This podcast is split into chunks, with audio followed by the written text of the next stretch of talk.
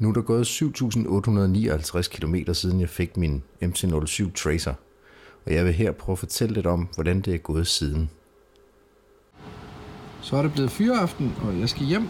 Og nu her i de her dage, hvor det er lidt koldt, så er det jo altså dejligt at have varme i håndtagene. Og have varme i sædet. Det er altså en kæmpe fordel, vil jeg sige. Fordi at det bliver lige lidt mindre råt øh, om morgenen og her om eftermiddagen, hvis det er lidt koldt. Så det er altså dejligt. Strømudtaget og powerknappen til sædevarmen er fuldstændig umuligt placeret. Deres statiske placering gør, at man ikke kan betjene eller bruge dem under kørsel. Dette bør ændres på den næste model. Nu har jeg jo kørt både korte og lange ture på MC07 Traceren, og øh, jeg sidder rigtig godt. Det er faktisk næsten ligegyldigt, hvor langt jeg kører, så synes jeg, jeg sidder godt. Min knæ låser ikke fast, og min ryg har det rigtig fint, øh, og jeg bliver ikke træt i armene. Så alt i alt, så sidder jeg altså rigtig godt. Jeg har tidligere brugt en Airhawk, når jeg har kørt rigtig lange ture. Da vi var i Hartsen, Christian og jeg, der endte jeg faktisk med at tage den af på tilbageturen. Jeg synes faktisk ikke, jeg havde brug for den efter at have været en dag i Hartsen. Der var det faktisk meget fedt at køre uden den.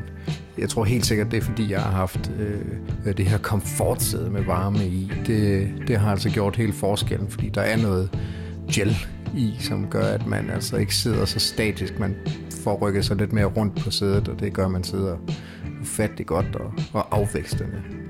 Så jeg sidder rigtig godt. Med hensyn til brændstofforbrug, så har jeg holdt den 20-21 km på literen, og det har egentlig ligget meget fast, ligegyldigt om jeg har kørt frisk til, eller om jeg har kørt pænt. Der er en knap, hvor der står Eco, når man kører pænt, og har man ikke så meget øh, benzin på tanken, jamen, så går der sport i at kigge efter, hvornår den her Eco begynder at lyse. Så, så kører man lidt efter det, så kan man spare nogle dråber benzin på den måde. Med hensyn til vindstøj, så er det her den motorcykel, jeg har kørt på, hvor der har været mindst vindstøj. Jeg har ikke været generet af det på samme måde, som jeg har været på andre cykler. Øh, det gælder jo meget om, hvordan man sidder, og hvor høj vindskærmen er, og øh, hvad man har af udstyr på hjelmen, om man har en skygge på, om man har et øh, intercom-system i siden af hjelmen, om man kører med lidt åben visir. Så der er en masse små ting, der spiller ind. Øh, generelt set, så kører jeg med de her helt klassiske gule ørepropper altid. Så jeg lader mig ikke sådan rigtig irritere over vindstøjen, men jeg kan helt sikkert høre, når den er der, og når den ikke er der, alt afhængig af, hvor højt eller lavt jeg placerer vindskærmen. Så det kan godt betale sig at bruge lidt tid på at eksperimentere med den. Og når man så fanger den, jamen så, så sidder den lige i skabet, og så husker man positionen til, når man kører motorvej, eller når man kører landevej, så kan man så sætte den lidt forskelligt, alt efter hvor meget luft man gerne vil have.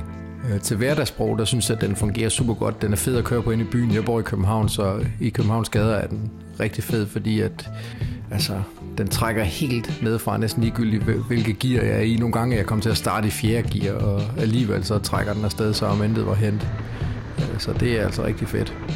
Øh, og man synes, det er sjovt at køre på den. Hvis man lige skal have lidt ekstra skæg, så kan man lige give et gear ned, og så give den noget gas. Det, det giver lidt ekstra, lidt ekstra show. Øh, alt i alt er jeg stadigvæk super, super glad for cyklen her. Det rykker altså bare derude af. Det må jeg sige. Det er super fedt.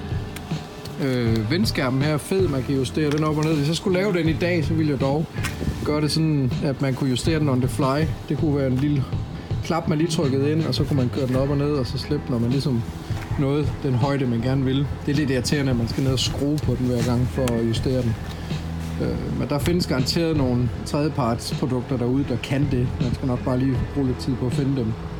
Til daglig så er det en meget sådan versatil motorcykel. Det der med, at, øh, at man kan tænde for varme, hvis det er koldt, og man er godt i læ, hvis det, er, det regner, og hvis det blæser, så, så kan man indstille vindskærmen, så den passer lige til det.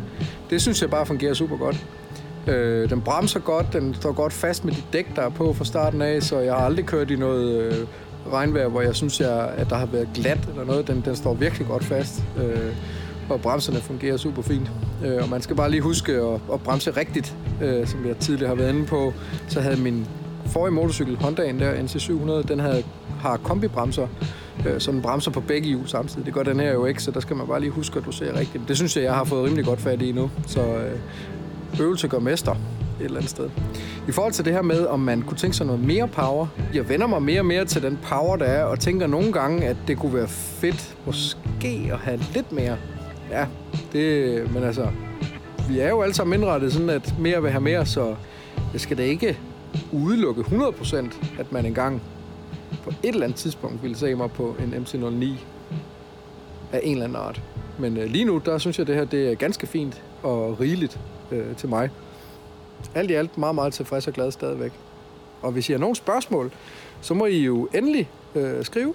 Så skal jeg forsøge at svare på dem så godt som overhovedet muligt. Det kan også være, at du har nogle tips og tricks, hvis du selv er MC07 Tracer-ejer øh, på nogle ting, jeg ikke lige kender til. Så hører jeg meget gerne fra jer. Så have det godt. Tak fordi I så med.